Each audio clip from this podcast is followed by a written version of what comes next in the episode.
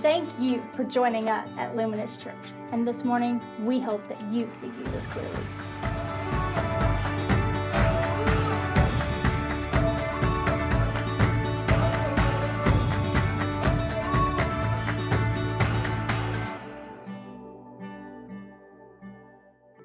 Well, good morning. Yes, I just woke you up if you weren't awake yet. Give your neighbor a high five. Say, What up? Say, Happy Resurrection Sunday.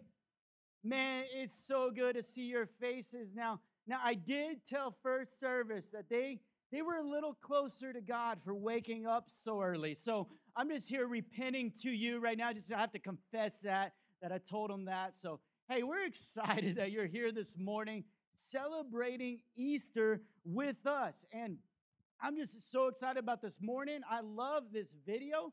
I'm a little biased because that's my kid. If you didn't know, that's that's my kid, and so I'm like, yes, you are a star. A hundred people have seen you today. You're so cute and precious. It's awesome.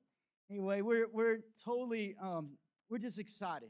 Excited for this day, excited for you. We had baptisms in between services. I don't know if you had an opportunity to see those baptisms, but but we had two people baptized, and and it was just a day, and it is a day to celebrate life. To celebrate life. Isn't that what Easter is all about? The life that Jesus gave us, and that's what I want to talk about this morning.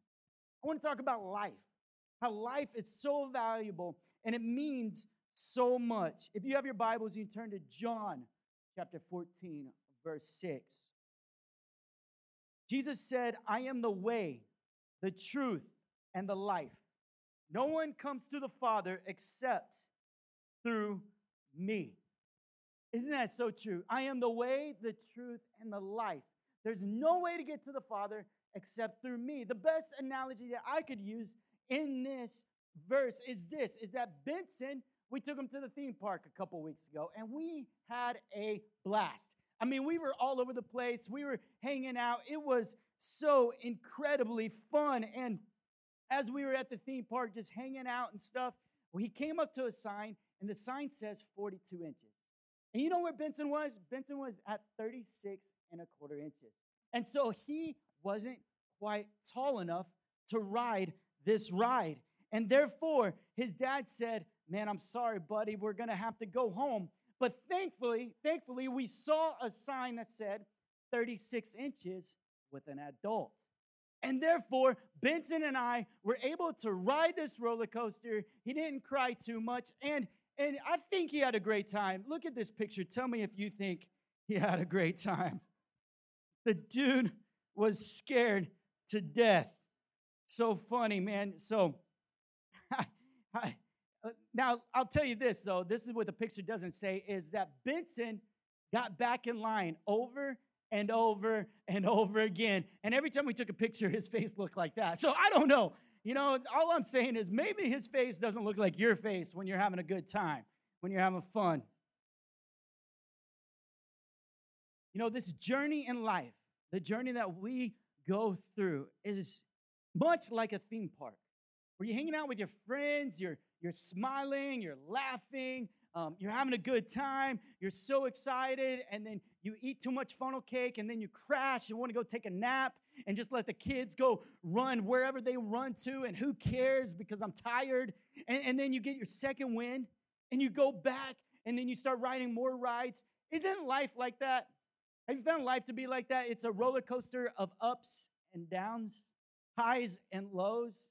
I think life is a lot like that. Life is like a theme park, but at the end of the night, just like Benson, you'll come to a sign when you want to ride that ride that everybody's been talking about. That ride that brings so much life and so much joy, and you just fall short, spiritually speaking.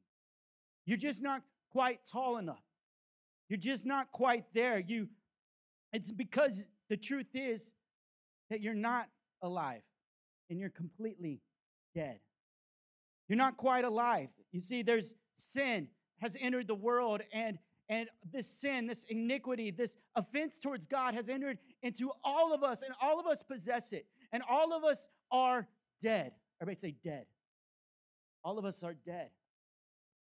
Now, this is not very good news this morning. Romans 6:23 says for the wages of sin you earned death. For the wages of sin is death. Colossians 2:13 says, "And you who are dead in your trespasses and the uncircumcision of your flesh." We are completely dead. And you can't get more dead, can you? Like you can't get more dead. Like once you're dead, you're dead. You can't feel anything. There was this funny movie out in the 80s that came out. I don't know. I'm, the 80s is coming back, so maybe you've seen this, a little throwback movie. It's called Weekend at Bernie's. And Weekend at Bernie's, they take this dead body and they go on vacation with him and they do all these things with him, and people think that he's alive, except he's hitting his head on doorposts and he's getting his foot slammed in the car. And they even give him a little dance. He's like this, doing the, the Bernie. Can anybody do the Bernie? No? Okay. I mean, it's the whitest dance in the world. I mean, come on, that's all we got. We have we have we have the Bernie and we have the Cabbage Patch. That's what I've done three times at three weddings at Luminous while everybody's getting down. It's sad. But but that's what we have. Bernie, Bernie doesn't feel anything. He is completely dead. And you can't get more dead. And that's just the truth of it. And spiritually, we're all dead. Spiritually speaking, we all or were all dead because of sin. And, and we have not quite arrived to the place of life. And we try to arrive through so many things. We, we try to fake it until we make it. We're great imitators, aren't we? I, I feel like the United States is great at imitating things in, in consumerism. I remember being 15 years old going to Washington, D.C., and there were vendors on the side of the sidewalk selling all sorts of things. And what I saw that caught my eye was a pair of Oakleys. Now, I always wanted Oakleys. You know, all the cool kids had Oakleys. And so I wanted Oakleys, and, and so I began to ask him, how much? He goes, $10. I go, $10 for Oakleys?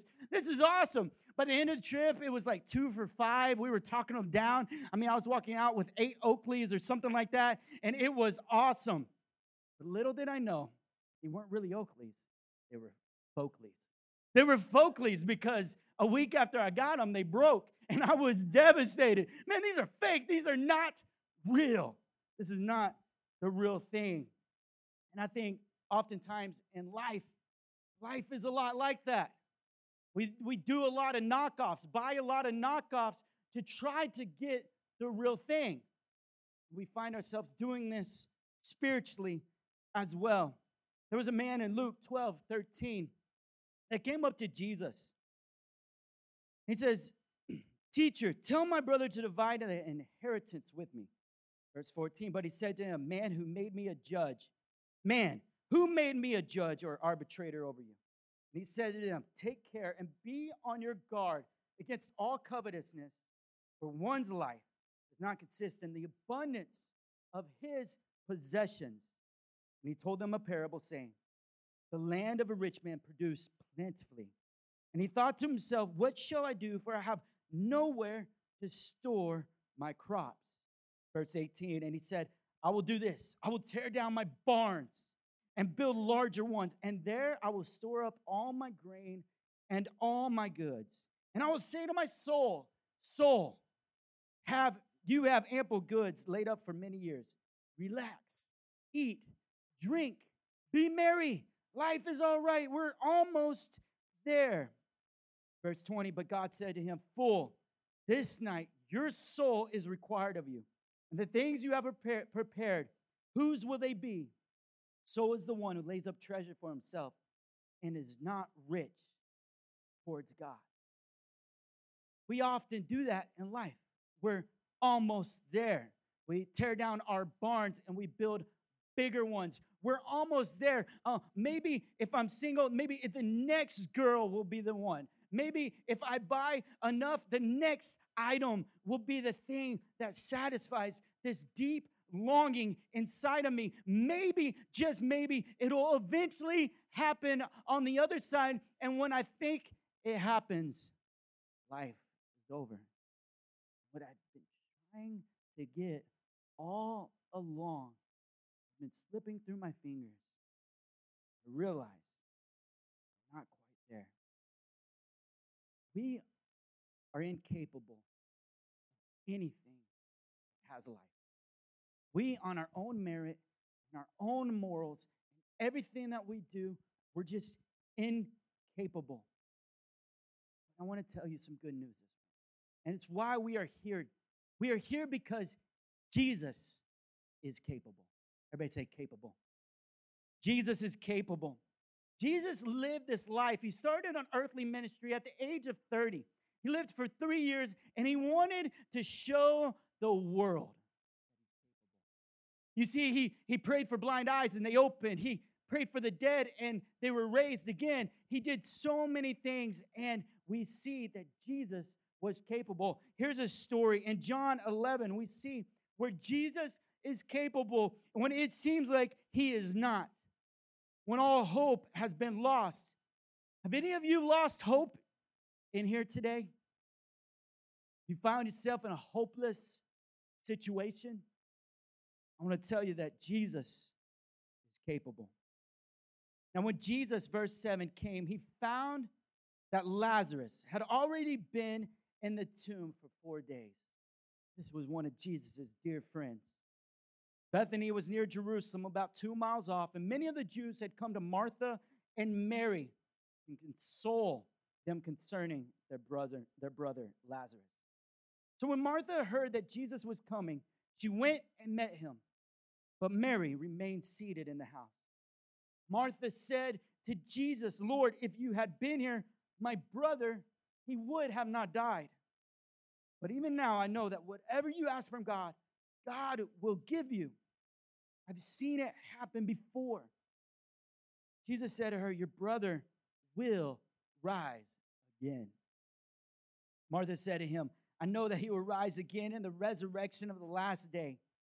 And Jesus said to her, I am the resurrection and the life. Whoever believes in me, though he die, yet he shall live.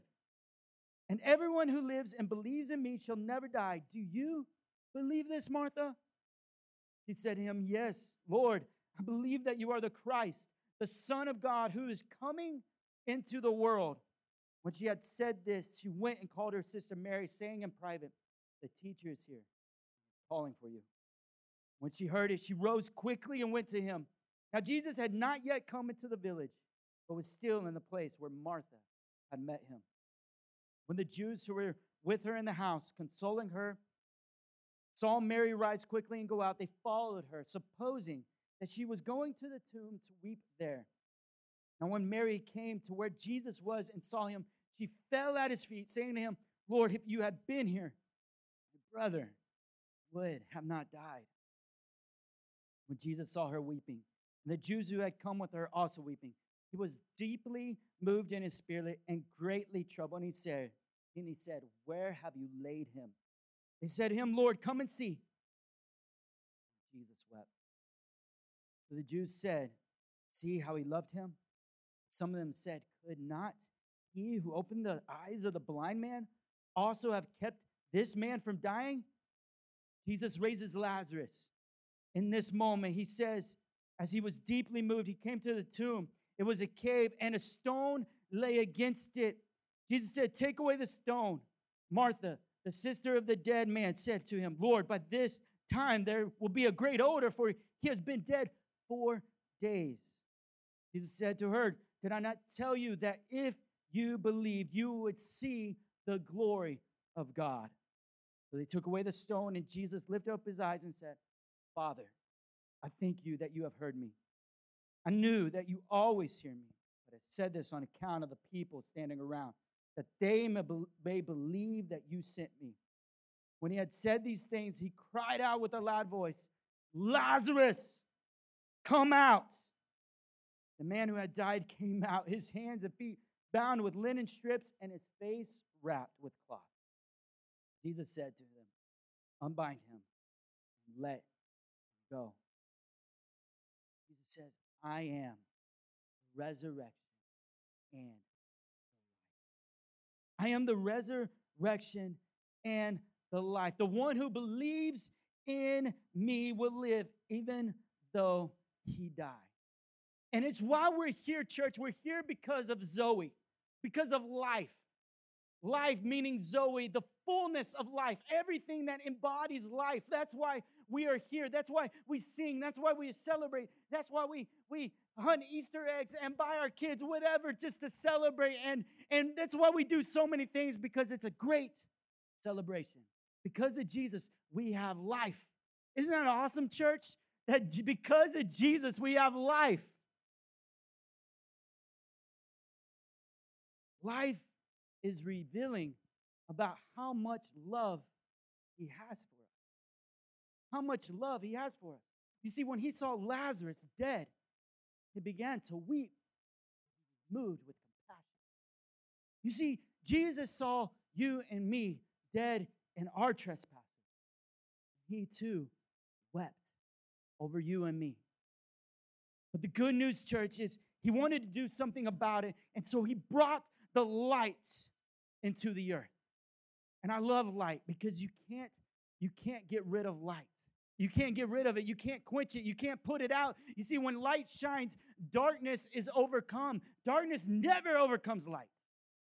Isn't that amazing? And that's what light has done, and that's what life is. And not only is he capable, John 1 4, but it's revealing. In him was life, and the life was the light of men. The light shines in the darkness, and the darkness has not overcome it. In him there is no darkness. He is capable. He is so capable. Where he shines, darkness begins to flee. And not only is he quite capable, he's also willing. I love that Jesus is not only capable of doing it, because that would be great if he was capable. We're all capable of stuff. We hear it all the time. You have potential to do so much. But unless you actually do something, nothing gets done. And what I love about Jesus is he's not just capable, but he's willing. It's a story that goes like this Little Philip was born with Down syndrome. He attended a third grade class with several eight year old boys and girls. Typical of that age, all the other children didn't really accept Philip with his differences. But because of a creative teacher, they began to care about Philip and accept him as part of the group, though not fully, just partially. One day, the teacher brought large eggs to class. She brought these eggs and she gave the kids an assignment. She said, I want you to run around the school property. And I want you to find things that represent new life, and I want you to put them in these eggs. The kids were excited about this new mission, and they went out all over the place and they began to put all sorts of things in their eggs. They brought them back to the teacher and laid them at her feet. And as they began to open the eggs, there was some creative kids. Some caught butterflies and they were flying all over the place. I don't know what you do with that. Other kids, they would open it up, and, and when they did, all the kids would ooh and ah, and they would say, Oh, what is it? It's a, it's a leaf. It's a leaf from a plant. Everybody said, Ooh. Then another egg was opened. And everybody said, Oh, what is it? It's a flower. That's cute. And then some boy spit his game on some. I'm just kidding. Flower. Everybody said,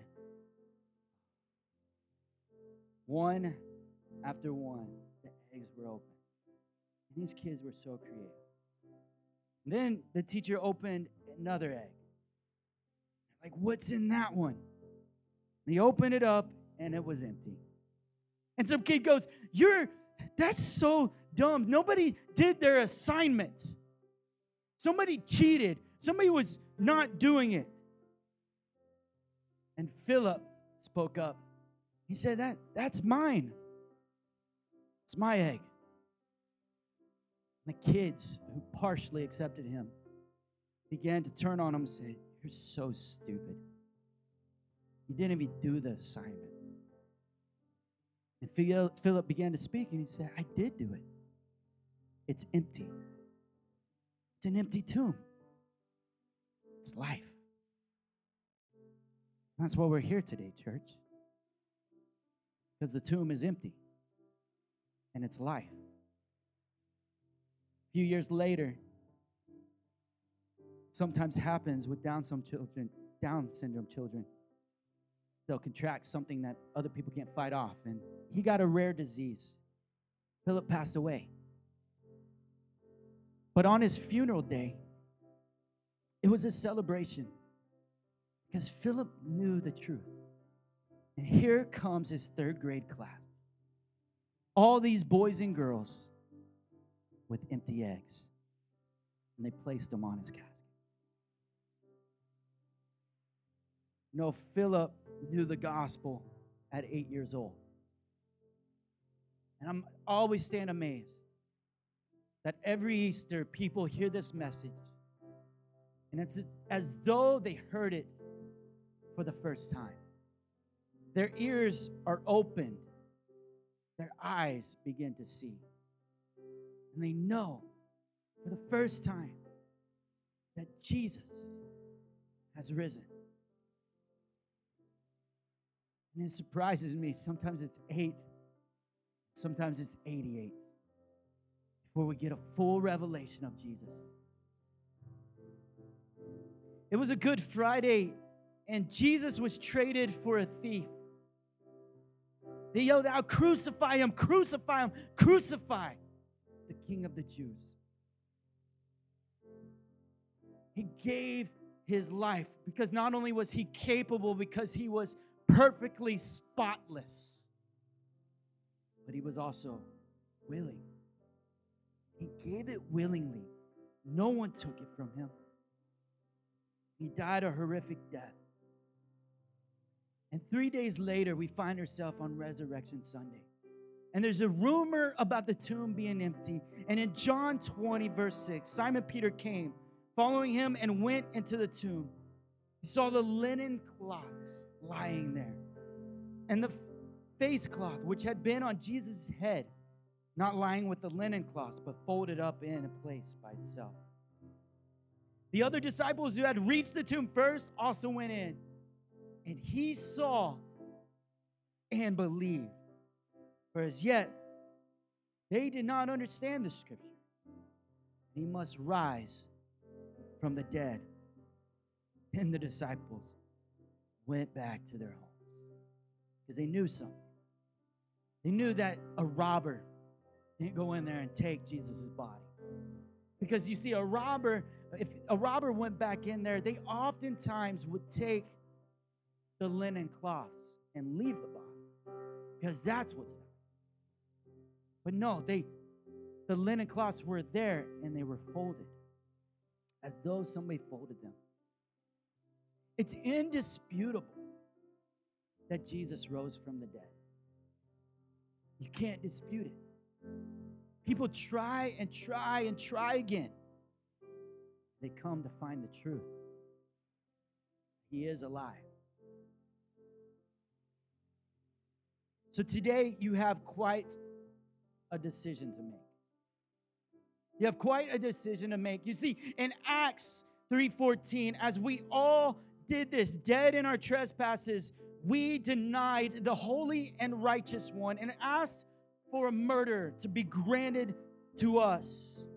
But we put to death the prince of life. The prince of Zoe, we put him to death the one whom God raised from the dead. Fact to which we are all witnesses. And maybe you find yourself faced with this dilemma as you're looking at Jesus, or maybe you've placed faith in Jesus and you're being reminded today, just like the centurion in Matthew 27 53, and he's sitting there at the cross, seeing this man die wondering if he's innocent or not, something begins to happen. The centurion and those who were with him, keeping watch over Jesus, saw the earthquake and what took place. They were filled with awe and said, Truly, this was the Son of God. Such an amazing event that if you were there, you would confess too. But I want to tell you today that we have an opportunity to confess. In Romans 10, it says this You confess with your mouth that Jesus is the Lord, and believe in your heart that God raised him from the dead, you will be saved. Church, can I pray for you? With every eye closed and every head bowed, I just want to ask a simple question. Were you maybe like Philip's classmates who maybe didn't understand what life truly was? Maybe that's you this morning. But today you decided, I want life. I want Jesus. I want him for the first time. I want him to be so real in me. I feel so dead. I feel so empty, and I just need life. If that's you, just raise your hand. Thank you. Thank you so much. I want to pray for you. Church, would you stand with me as we pray? Jesus, we love you. Father, I thank you for those who may, for the first time, just need life and just need Jesus. And I thank you for those who need to be reminded today that we need life. We need Jesus. I pray, Holy Spirit, that you would just come right now. We confess that you are Lord. We believe in our heart. In Jesus' name. Amen. Church, we're going to end with a worship song going out on this celebration of Easter.